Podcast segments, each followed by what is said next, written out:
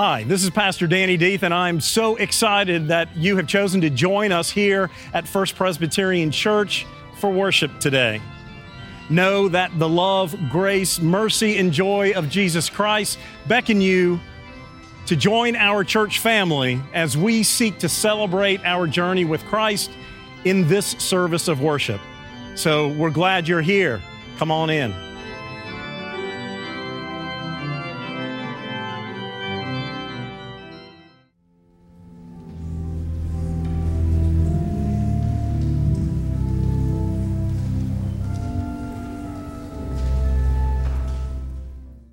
The first reading of the scripture today comes from uh, the Psalm in chapter 112 in its entirety.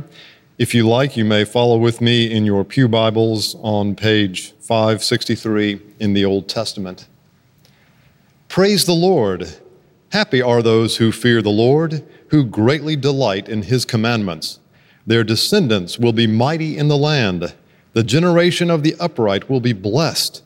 Wealth and riches are in their houses, and their righteousness endures forever. They rise in the darkness as a light for the upright. They are gracious, merciful, and righteous.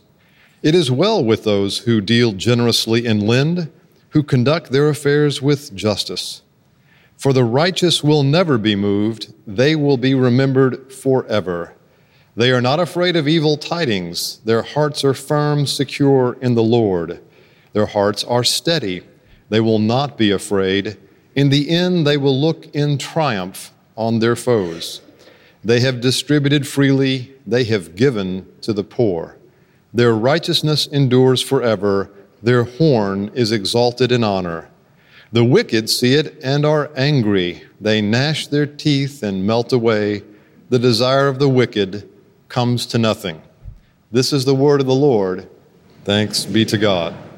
Our second lesson is taken from Matthew's Gospel, as Vicki already lifted up for you. We are in the middle of the Sermon on the Mount, having just, uh, Jesus just kicked this off uh, with the Beatitudes. So we are jumping right in at Matthew 5, verses 13 through 20. 5, 13, and 20. Salt and light. Listen again with fresh ears. You are the salt of the earth, but if salt has lost its taste, how can its saltiness be restored? It is no longer good for anything, but thrown out and trampled underfoot. You are the light of the world. A city built on a hill cannot be hid. No one, after lighting a lamp, puts it under the bushel basket, but on the lampstand, and it gives light to all in the house. In the same way, let your light shine before others, so that they may see your good works and give glory to your Father in heaven. Do not think I have come to abolish the law or the prophets. I have come not to abolish, but to fulfill. For truly I tell you, until heaven and earth pass away, not one letter, not one stroke of a letter will pass from the law until it is accomplished. Therefore, whoever breaks one of the least of these commandments and teaches others to do the same will be called least in the kingdom of heaven. But whoever does them and teaches them will be called great in the kingdom of heaven. For I tell you, unless your righteousness exceeds that of the scribes and Pharisees, you will never enter the kingdom of heaven. This is the word of the Lord. Thanks be to God. So, as I mentioned before, we are just kicking off in Matthew's gospel. We are just in the fifth chapter. So, really, all that has happened to Jesus is that he's been born, he's been baptized, he spent three days in the wilderness being tempted by the devil in chapter four, and now we are at Jesus' first focused teaching. Jesus is there with his disciples. I'm sure there were others present. This Sermon on the Mount spans from chapter 5, which we've just started, into chapter 7. It begins with the eight Beatitudes Blessed are the meek and the peacemakers, not the cheesemakers, but the peacemakers, um, all of those things together. And this passage is a bridge, this salt and light and city on a hill is a bridge to the ethical focuses that will come right after. So Jesus will soon talk about um, reconciliation, divorce, adultery, swearing, uh, an eye for an eye, those kinds of things. So from the Beatitudes, before we get there, we're smack dab right here in Salt, Light, and City on a Hill. So important is the Sermon on the Mount. Many look at this as being reminiscent of when Moses came down from Mount Sinai with the Ten Commandments. Because when you look at the Sermon on the Mount, it is the focus of Jesus' ministry, what he is there to call others to do, and what he will be doing himself. Very important, focused piece. So today we start with salt. As Vicki mentioned already, the properties of salt that we know and love are what? What does it do first and foremost for us? It tastes good. He doesn't like salt, sugar, fat. All that makes the world go round. Salt, yummy. Number two, what else did it do for those in Jesus' time? Preservative, right. We know that as well. No refrigeration, no power. And so it was a preservative for meat, for vegetables, for different things. But so important was salt to them that they used it in their Jewish rituals. Um, in Leviticus 2:13, it talks about offering salt with the grains, and for every offering, salt must accompany. Hmm. But one of the interesting things about salt is that in that time and in that place, it was also used as currency.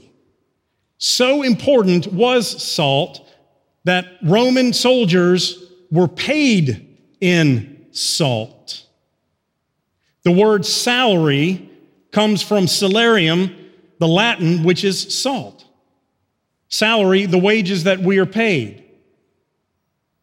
Other words that come from that same root word of salt salami, salt meat, I guess, sausage, salsa, and the big one, salvation. Salvation has its root in salt because it preserves and it saves that which it touches. Salt was important to them in that day. So they were paid in that salary. But that phrase also is not worth his weight in salt. Not worth his salt, I'm sorry, not his weight in salt. Not worth his salt. And that came again from that Greco Roman time when people did not do their job, their appointed tasks, and so they didn't earn the salt that they could have as currency. So, salt throughout time has been important. But Jesus talking to us about salt is more to do with who we are as people of God. So, if Jesus is challenging us to become salty, saltier than we already are, not in a curmudgeon kind of negative, salty, oh, salty, salty, but in more of a positive sense of salty, then that's what we are to embrace. To become salty. So if we take what is bland, if we look at it from food, bland and tasteless, salt lifts that up for us.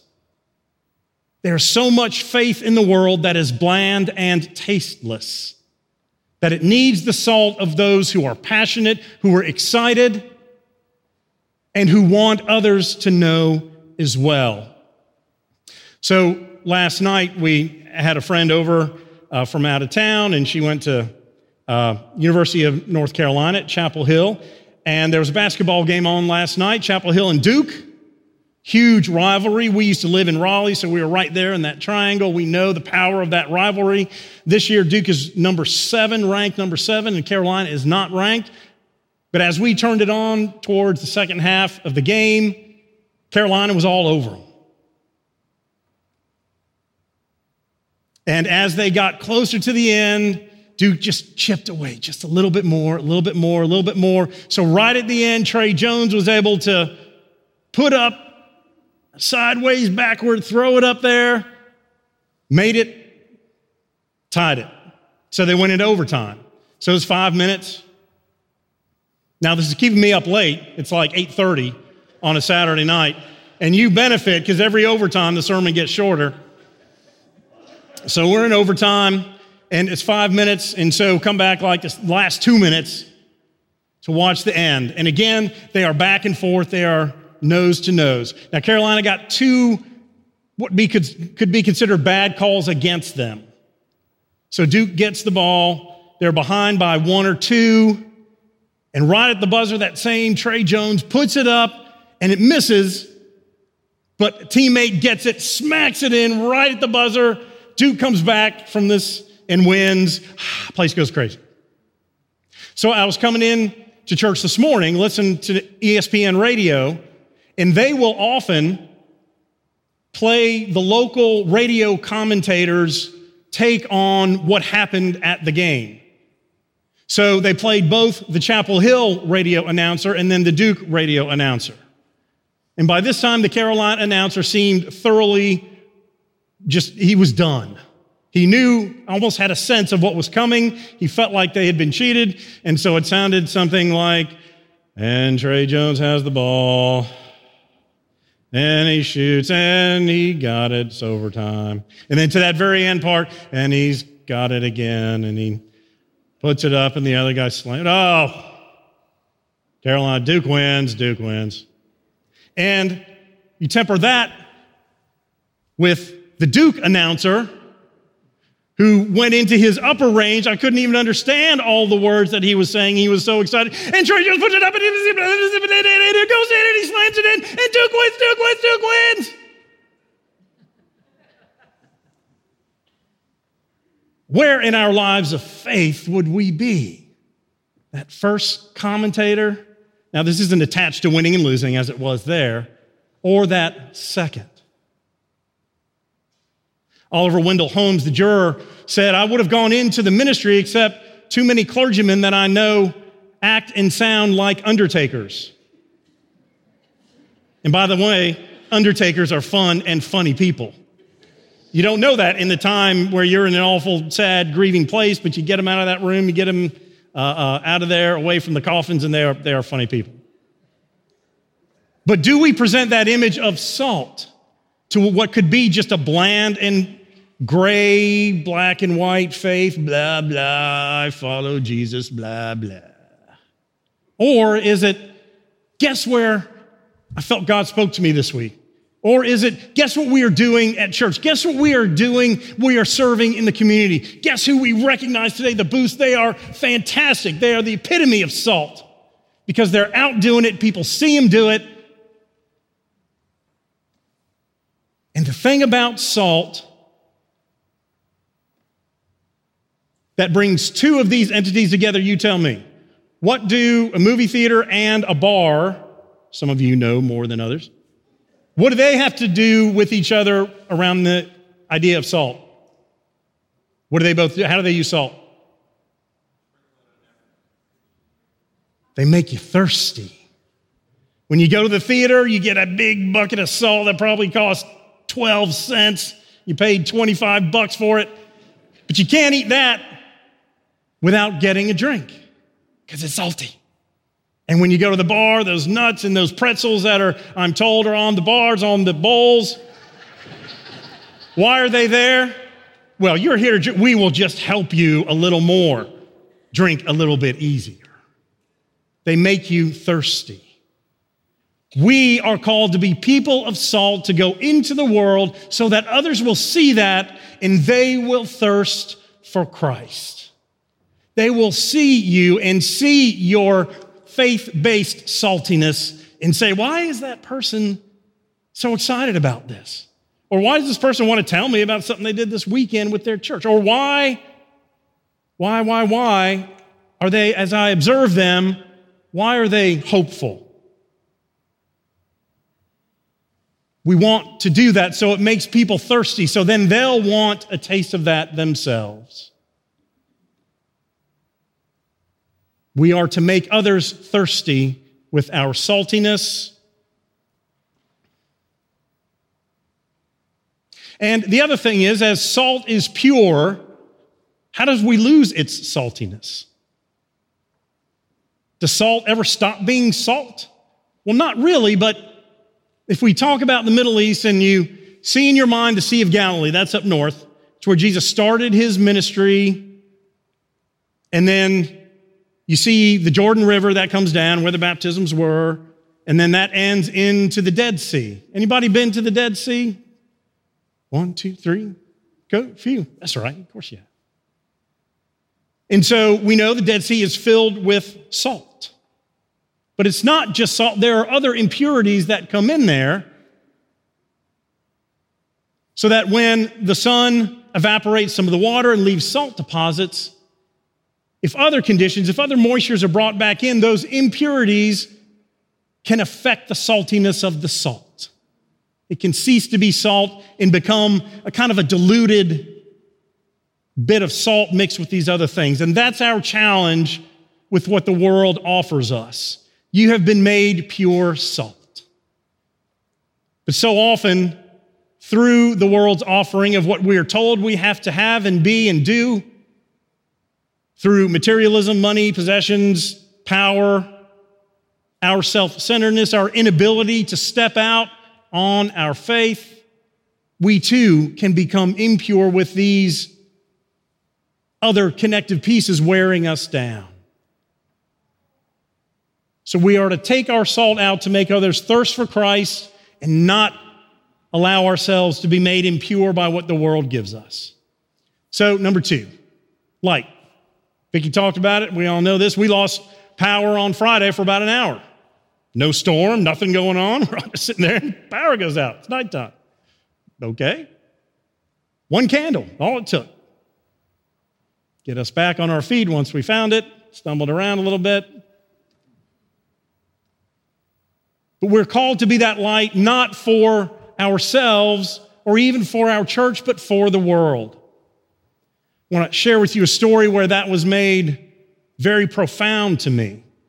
So, August 29, 2005, Hurricane Katrina, Cat 5 hits the Gulf Coast.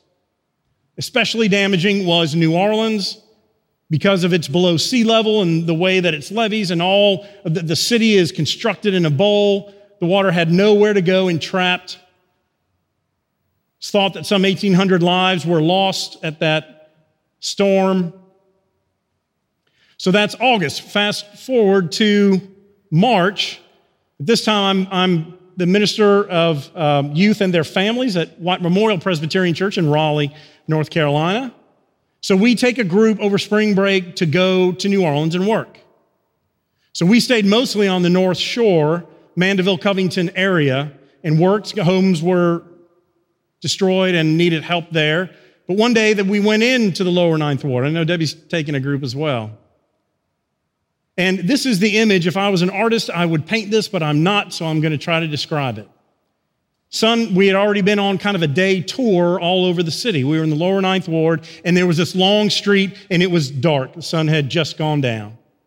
Now, these houses had been, for the most part, abandoned, so there was no light, there was no power. So, as we drove down this dark, desolate, rubble filled area, this street, the only light came from several groups on several street corners. We stopped and talked to several of them. This first group was a campus ministry group that had come from somewhere out of state to come and to help. And they had generators and propane, and they were tent camping, and they had lines with all kinds of stuff just hanging out there to work. Then a few blocks down on the other corner, there's a youth group, and they are there, similar way. Light generated by what they brought with them flashlights, lanterns. And as you look down, there were four or five of these different Christian groups, not related, but all rooted in Christ, that as you looked was the only literal light in that horrible darkness. That is the way we are called to be people of light. And we're not made to be people of light to sit and beam, although we do. We're meant to take our light and take it into the world because there is still so much darkness. And even more than what we just might run into on a day to day basis, we need to seek those dark places to take the light of Christ with us. So, third, city on a hill. Easy. We are First Presbyterian Church. We've been here a long time. We are one anchor in this community. There are many. But people know who we are. People know that we are Christians. We have been a light. People have been with us and understand, as we do for other groups that we know and track in the community, of times of our growth and celebration and our recent split and brokenness.